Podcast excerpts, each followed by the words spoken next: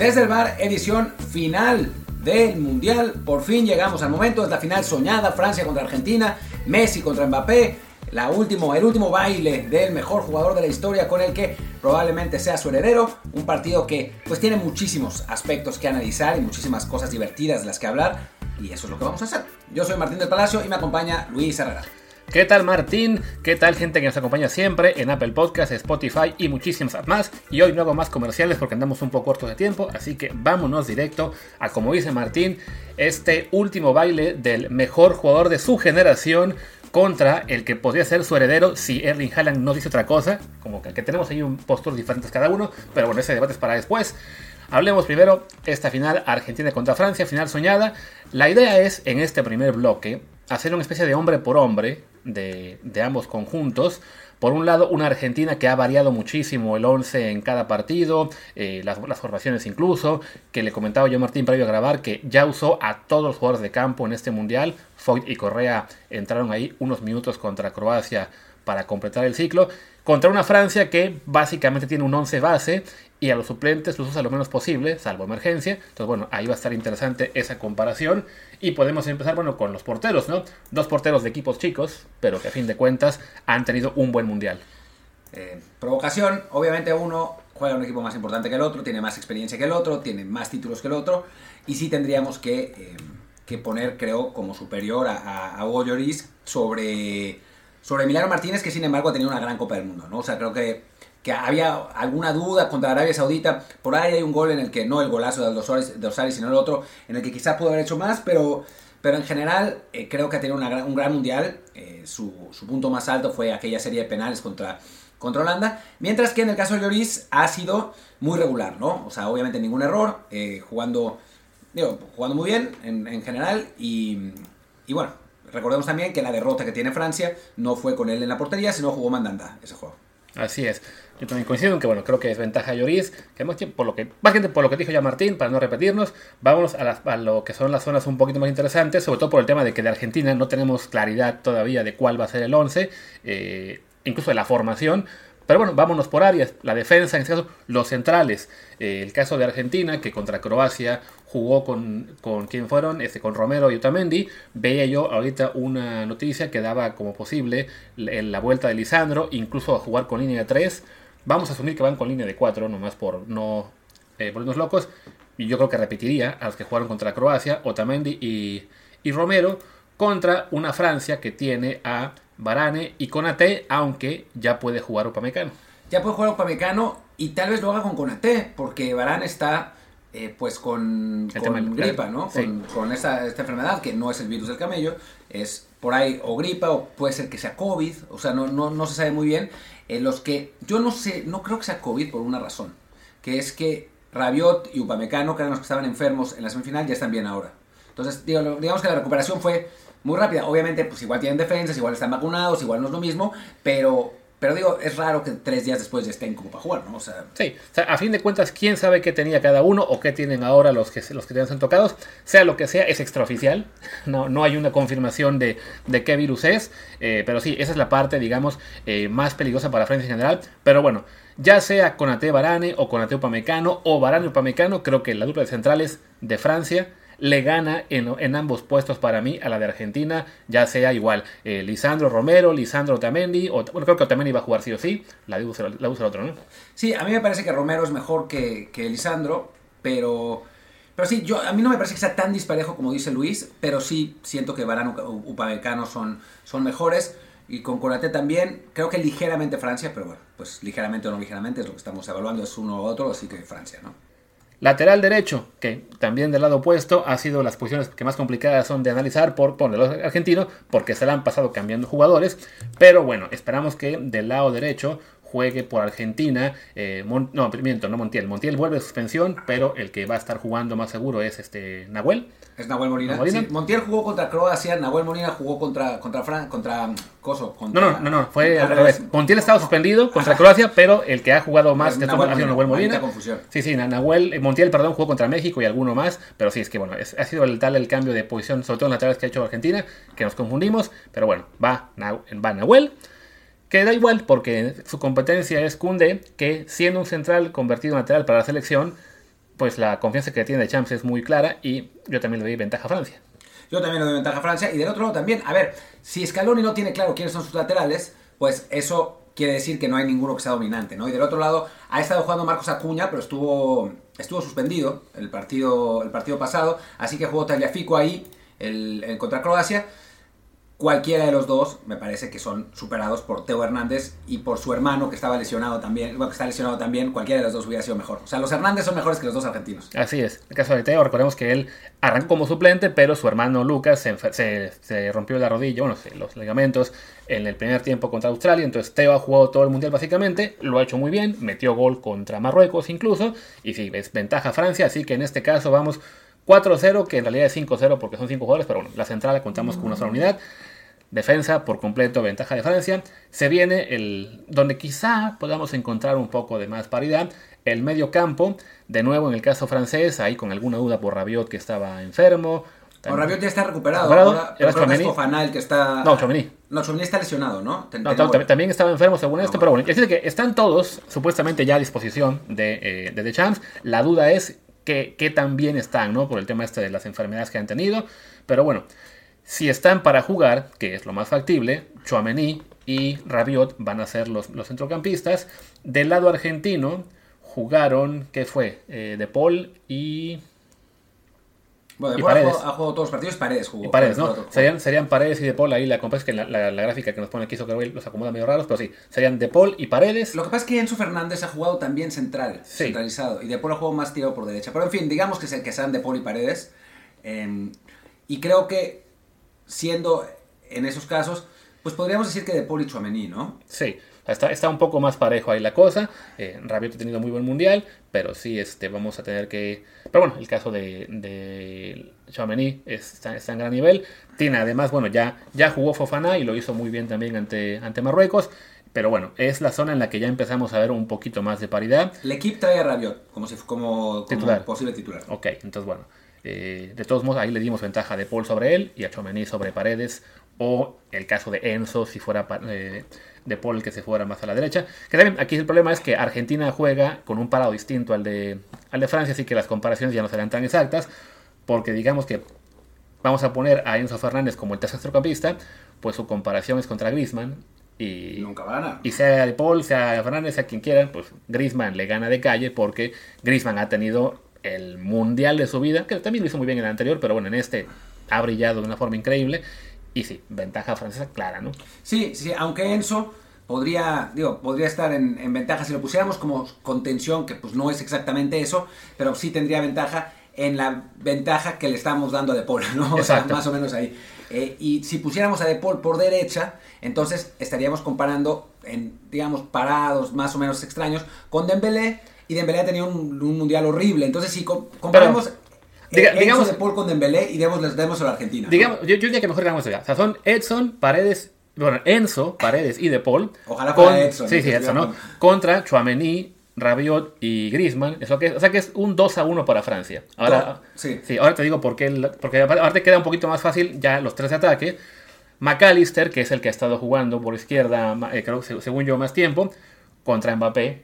No, pues bueno, no hay competencia. El problema y es del que lado derecho, Messi contra Dembélé, tampoco hay competencia. No, no, no. Es que bueno, Messi contra nadie hay Claro. competencia, ese es el problema. Con Mbappé quizás, pero hasta ahí. Y después los nueves, pues Julián contra Giroud, pues Está creo más- que también gana Francia. Yo no estoy tan seguro, ¿eh? Yo, yo creo que, o sea, por trayectoria, por experiencia, porque ya sabe lo que es estar ahí, eh, porque lleva además más goles en este mundial, Giroud eh, parecería tener ventaja.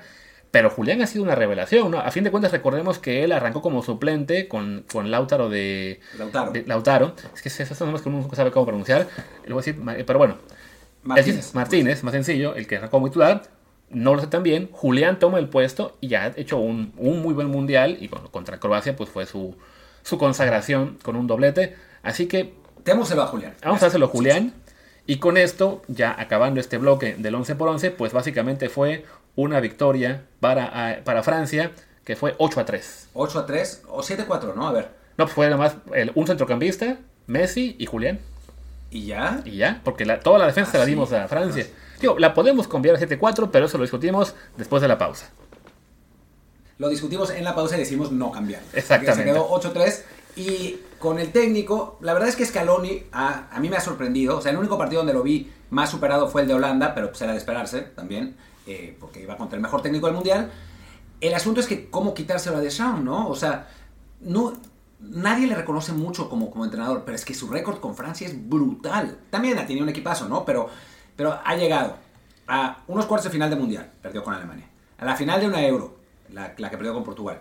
Al título del mundo, 2018 Después la otra Euro no le fue tan bien y después a otra final de Mundial. Es que ha llegado a dos finales de Mundial y a una de Euro. Es una brutalidad. Sí, creo que ahí la, la, la, gran diferencia es eso, ¿no? Que a, a Deschamps se le, se le minimiza por el, por el equipo que tiene, ¿no? O sea, es, es, un poco parecido a lo que pasaba en Portugal con Fernando Santos, que se daba por hecho de que el equipo ganaba a pesar de él, y habrá quien piense, bueno, Francia gana con o sin Deschamps, pero a fin de cuentas Deschamps ha tenido también una labor destacada.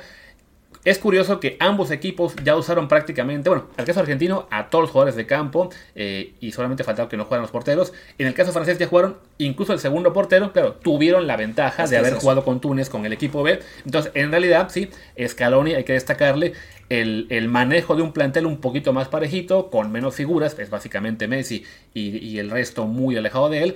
En el caso de Francia, pero bueno, el chiste es que sí, ha, rotado mucho eh, parados, posiciones, de los que decíamos de laterales, que no sabíamos de repente cuál, es, cuál jugaba en cada lado eh, más, más tiempo.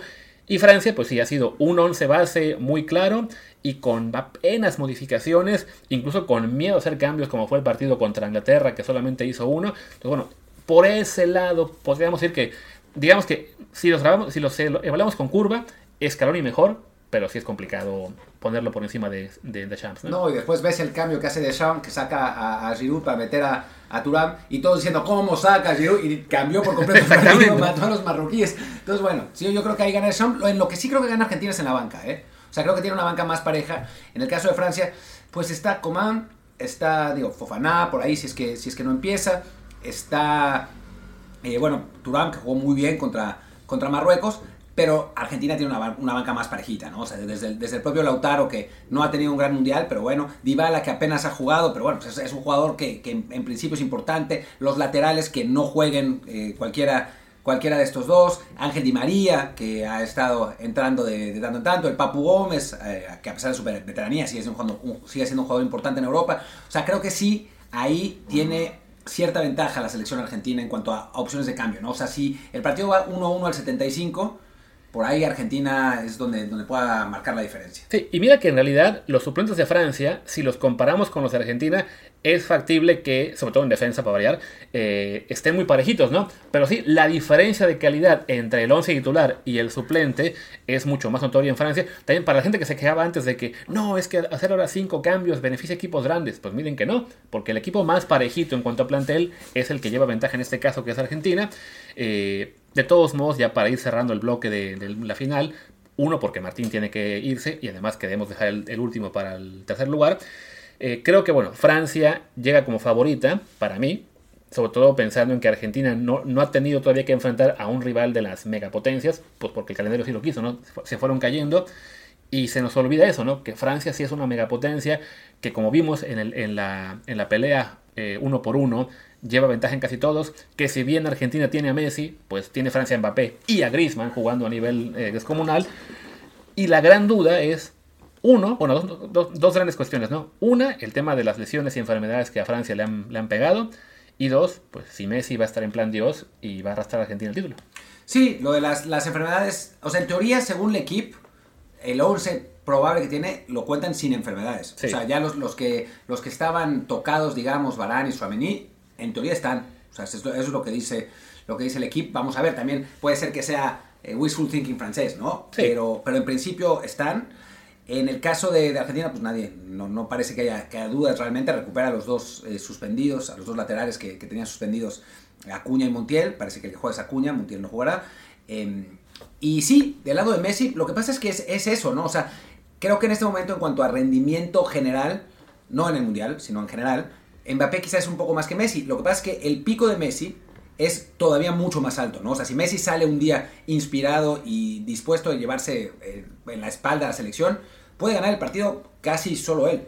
Sí, aunque hay que recordar que en los últimos mundiales en los que ha habido eso, ¿no? Un finalista que tiene un jugador que le arrastra y que ha sido, digamos, el gran baluarte, por lo general ese finalista pierde, ¿no? La Argentina de Messi en 2014 ante una Alemania que yo creo no era tan fuerte como esta Francia, la Argentina de Maradona en, el 90, eh, eh, la Francia de Zidane en 2006 ante una Italia, mucho más compacta, la Italia de Bayo. Entonces, creo que a muchos, más allá de los que son madridistas eh, furibundos o que les cae mal Messi por lo que ustedes quieran, pero bueno, a quienes lo vemos esto con un poco de menos fanatismo, sino simplemente pues, por simpatía en cuanto al fútbol y a la historia, nos gustaría ver a Messi tener una Copa del Mundo en su historial, pero viéndolo en frío, parece que Francia debería poder superar esa, pues, esa leyenda de Messi e imponerse. Sí, creo que todos los mexicanos, no todos los mexicanos, pero una gran parte de los mexicanos preferirían que Messi fuera francés y entonces se sentirían muy tranquilos. Exactamente. O sea, el problema es la rivalidad con Argentina, más allá de la rivalidad que tiene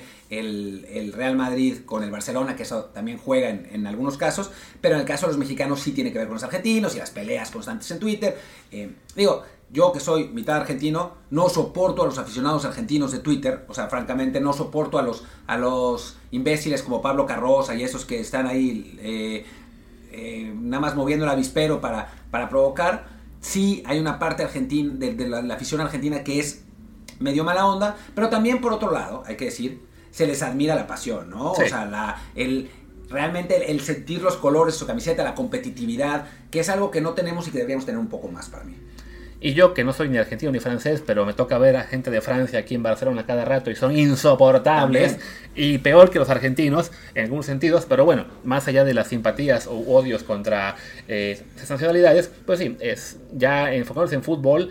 De, ambos lados, sino con Argentina, eso no es ese lado de la historia de Messi. Creo que a muchos siempre nos gusta que X leyenda, sea en el fútbol o otro deporte, lo quieres ver despedirse en grande, ¿no? Con una última victoria, en caso de Messi, con una Copa del Mundo, ha pasado en el americano, me acuerdo a mí que me gusta, que yo soy fan de los, de los odio los Steelers, pero cuando Jerome Betty se iba a retirar, me daba gusto que ganara el Super Bowl, y fue su, su caso, entonces bueno, pasa así, ¿no? Que quieres ver que la leyenda se va en grande, es el Last Dance, quieres que sea victorioso como el de Jordan y no simplemente que se quede a la orilla. Fuera de todo eso, ya para cerrar este segmento, mi pronóstico es que gana Francia 2 a 1.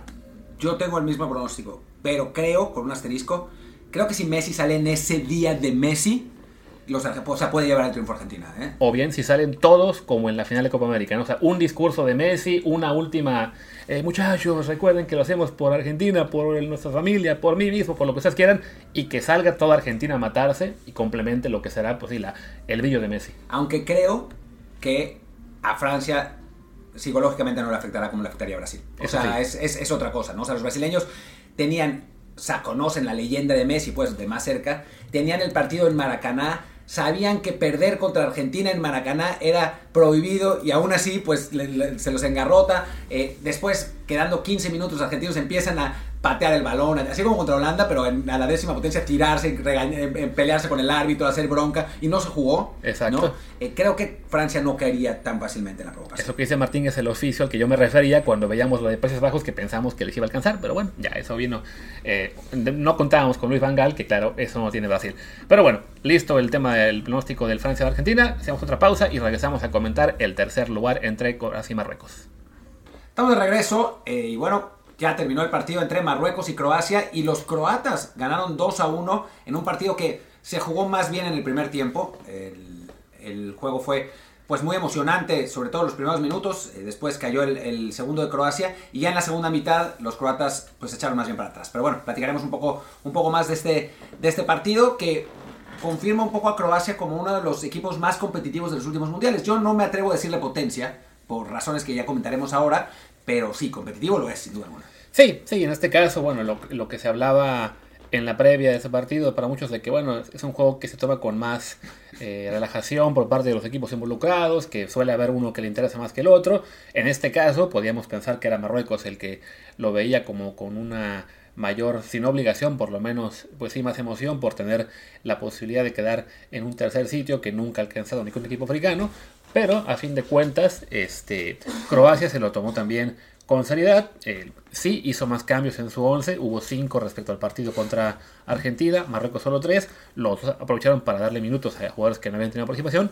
Y sí, el primer tiempo fue mucho mejor. La, el 1-0, una jugada de pizarrón que acaba con, con gol de Bardiol, que con eso digamos que redondea su gran mundial, en el que pues, ha sido el de las revelaciones más importantes de la Copa del Mundo. Les empata muy, muy pronto Marruecos con igual a, los dos minutos con un gol de Dari, también en jugada. Esa no la pasó, no, no la pude ver. Fue balón parado, fue un, tiro libre que eh, la defensa croata, digamos, es, es un tiro libre en diagonal, digamos, a unos 30 metros de la portería, del lado izquierdo. Viene el centro, un croata trata de despejar, la tira hacia arriba, o sea, como que la peina hacia arriba, hacia su propia área, y ahí aparece Dari en el área chica, un poco más atrás, eh, para, para hacer el 1-1. Vergonzoso lo del portero croata, Livakovic, que no sale, no sabe salir, y después Bono no sabe recorrer, lo que es una vergüenza, en el, en el 2-1 de Orsic, que es, algunos dirán un golazo, porque le pegó, la, prendió perfectamente y la puso al poste, y a pesar de la estirada de Bono, pero yo no me la trago. Algunos dirán que fue el firma la Orsic, firma la Orsic. Solo que por el lado opuesto, pero sí, un, gran gol del croata. También los que no había jugado en esta Copa del Mundo para el 2 a 1. Todo esto en la primera mitad. Fueron los goles al 7, al 9 y al 42. Eh, curiosamente, los vimos antes de grabar el, lo, que ya hablamos de la previa de la Argentina frente a Francia. Hicimos la pausa para el segundo tiempo, en el caso de Martín, porque tenía que grabar también cosas de NFL. Y ya al último tiempo, pues no hay mucho más que decir porque Croacia decidió que, ok, está bien que sea un partido más relajado y que, que, vamos más abiertos, pero ya con un tiempo fue suficiente. Ahora vamos a jugar más a lo croata y sí se encerraron un poquito más en el segundo.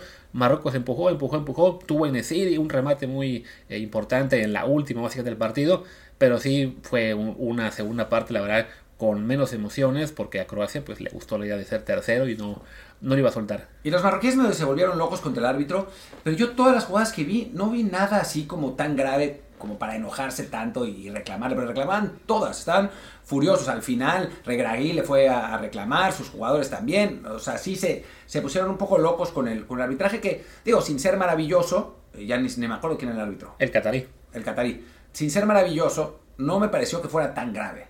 Sí, no, creo que es un poco también como lo, que pasó con César Ramos en el juego con Francia, de que, y quizás sea un poco síndrome del equipo pequeño, de que a la primera jugada que te sientes eh, perjudicado contra un rival, a lo mejor de, de mayor este, jerarquía, sientes que te están este, perjudicando de más y que y mentalmente se te van acumulando y cada vez te te duele más una marcación en contra, sea bien o no eh, la decisión del árbitro. Y sí, en este caso otra vez se van encima del, del árbitro. Al parecer cuando acabó el partido, ya en parte no la vi, pero sí comentaban en Twitter que realmente estaban furiosos y ya...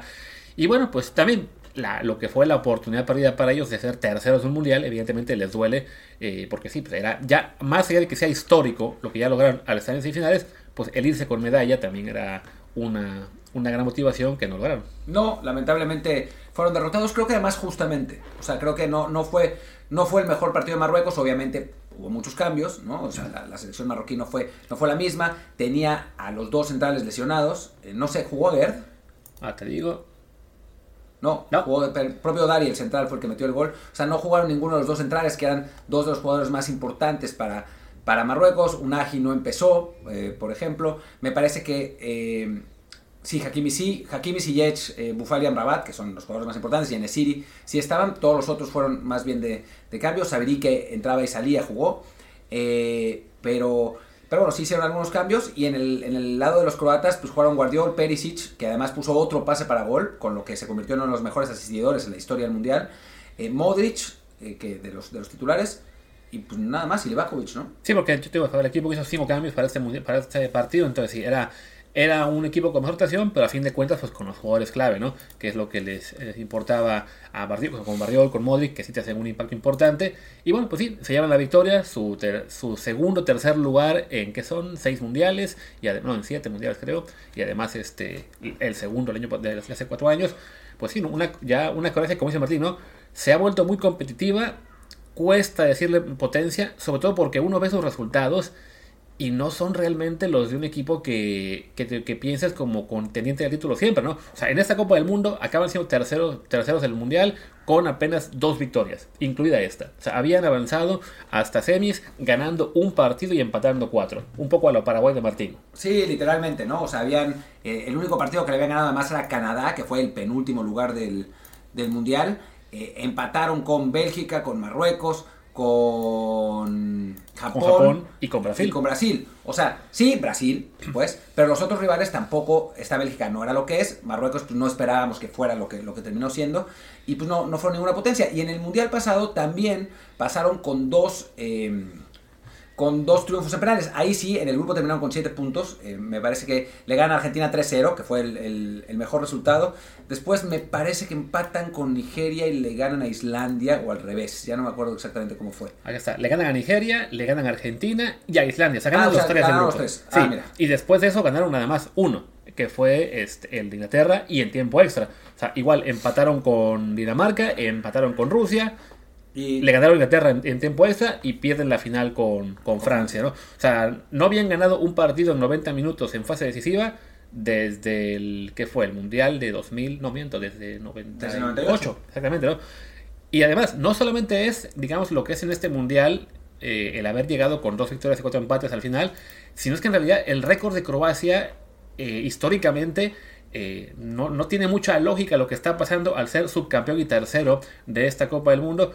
Porque, por ejemplo, en la Euro no han llegado a semis ni una vez. En la en lo que fue la de 2020, que, que además se jugó apenas el año pasado, fueron decimocuartos de 24, ¿no? Y igual con, con apenas una victoria en cuatro partidos, ¿no? En la anterior, en 2016, también se quedaron en octavos de final, aunque se quedaron novenos.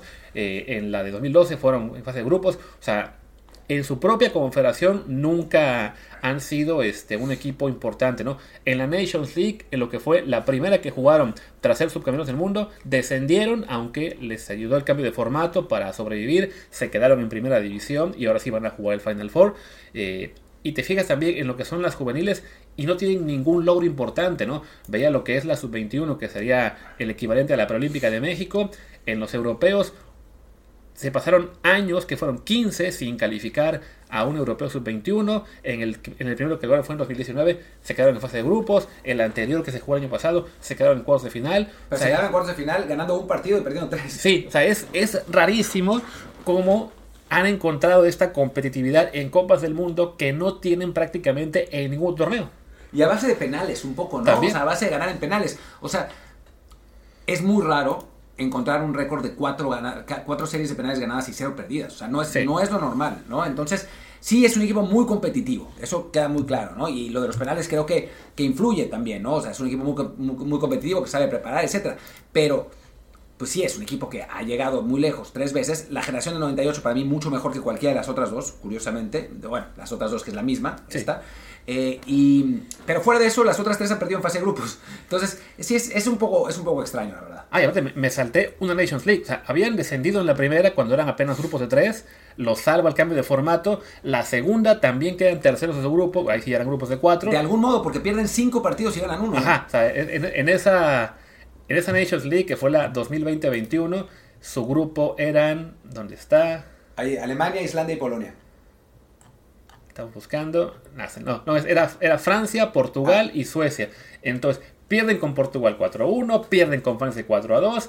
Pero como le ganaron a Suecia 2-1, aunque Suecia también les ganó a ellos el, en la revancha, o sea, quedaron terceros y se salvaron del descenso por un gol de diferencia nada más. Es, es realmente muy curioso cómo, o sea, no es que haya sido así la subcampeona del mundo, se mantuvo competitiva, eh, siendo potencia en Nations League y en la Euro, todo, no. O sea, realmente tuvo resultados bastante flojitos, digamos, en estas, eh, en los últimos cuatro años. Y de repente, en la Copa del Mundo, les toca a Japón, penales, ah, mira, aún podemos, nos toca a Brasil, se confió Brasil, le sacamos en penales, pero sí, no, no, no es para demeditarlos, pero también sí, pues para llamar la atención que, que sí, no, no son un equipo realmente que sea de los tres mejores del mundo. No, es un camino el de Croacia en los dos mundiales que es repetible por parte de naciones B, ¿no? O sea, de naciones, hay naciones para mí, naciones A, que son las grandes potencias, y después hay un grupo grande de naciones B que van y vienen, que se vuelven B buenas, B no tan buenas, etcétera, donde México normalmente está en un B medio, digamos,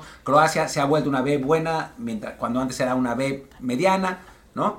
Eh, y creo que es, es repetible, que es un poco el camino de Marruecos, o sea, Sí. que, que era una nación C, ahora es una nación B, y bueno, llegó en, en este camino también, pero pues, son cosas que le toca a unos a veces, a otros, luego a otros, a los croatas les tocó dos veces. Yo, si tuviera que apostar, apostaría que no les va a volver a pasar. pero pues quién sabe, ¿no? Sí, porque además también, chequé, ahora me faltaba, ¿no? El Mundial Sub-20 no han ido a los últimos, ah, no, sí, los últimos cuatro Mundiales Sub-20 tampoco han calificado. O sea, no es que uno piense, ok, este es un trabajo constante de una selección que eh, ha sido importante medianamente por años. No, no, simplemente es, se encontró la generación de Zucker y Prosinecki y más, que fue una revelación en 98 y que era heredera también de lo que venía siendo Yugoslavia. Creo que Croacia tuvo más heredó más jugadores de Yugoslavia de los que tenían Serbia y Montenegro y todos los demás. Y después un periodo un poco de oscuridad y hasta que ahora llega la generación de Modric, y ya nos podemos entrar en él, pues que ganan este, este segundo y tercer lugar de Copa del Mundo. Eh, y habrá quien diga, bueno, es que es la muestra de lo grande que es Modric y creo que siendo él también un gran jugador y histórico para su país, sí hay que matizar, no es tan grande como algunos lo quieran hacer ver. No, pero sí es un jugador élite y eso siempre ayuda, ¿no? O sea, creo que por ahí es la diferencia entre Croacia y Marruecos, ¿no? Que tienen a Modric y a Perisic, ¿no? Son dos, dos jugadores de muy buen nivel eh, y a veces, pues sí, o sea, si vemos los partidos que ganó Croacia en penales, pues le ganan a Rusia, que ningún jugador élite, a Dinamarca, que Eriksen, pero no es el nivel de Modric, a Brasil, que ahí sí, mis respetos, lo que sea, eh, y después el, a Japón, que tampoco tiene un, jugador élite, sí te marca una diferencia, ¿no? A final de cuentas, aunque sí no es un top 10 de la historia, ¿no? sí, creo que se hicieron una, exageración, este, pero vaya, no, no quita que sí, su, trayectoria ya queda eh, realmente pues para la historia. En Croacia lo van a adorar y le van a poner calles y monumentos seguramente. Y con razón. y con razón, porque ya quisiéramos nosotros que Hugo Sánchez, por ejemplo, nos hubiera llevado a un mínimo a una semifinal de Copa del Mundo, ¿no? En lugar de no querer tirar pedales o fallarlos en su caso, ¿no? Eh, y bueno, ya en Croacia, pues les digo, ¿no? Consigue este tercer lugar y nos quita el, gusto de, una Marruecos que, pues sí, por, por ser eso, ¿no? La primera africana, primera árabe en llegar a semifinales, eh, hubiera sido bonito verlos ahí. Y también hay que decir, un equipo que llega a cuarto lugar de Copa del Mundo sin haber sido ni siquiera cuarto de África en la última década. Sí, eso es, también rarísimo. Eh, pero lo que pasa es que también África es un continente muy complicado, ¿no? O sea, es eh, muy cerrado, en el que, pues, las diferencias entre los equipos más importantes no son muy grandes. A final de cuentas, digo, Argelia, que había sido como un, el que había sido campeón africano antes de esta última eh, Copa Africana, termina sin calificar al Mundial. Em, Egipto, que se la pasa llegando a finales africanas y eso, tampoco calificó al Mundial. Em, Túnez siempre califica al Mundial de algún modo, aunque normalmente no figura en las, Copas Africanas. Es, es un, un, nivel, una confederación futbolística muy competitiva y pues a, Marruecos le ha afectado, ¿no? Ahora, obviamente tiene una muy buena generación, pero ya leía por ahí alguien que me decía en Twitter, no, yo veo perfectamente a Marruecos eh, superando su participación la próxima, en el próximo Mundial y llegando a la final.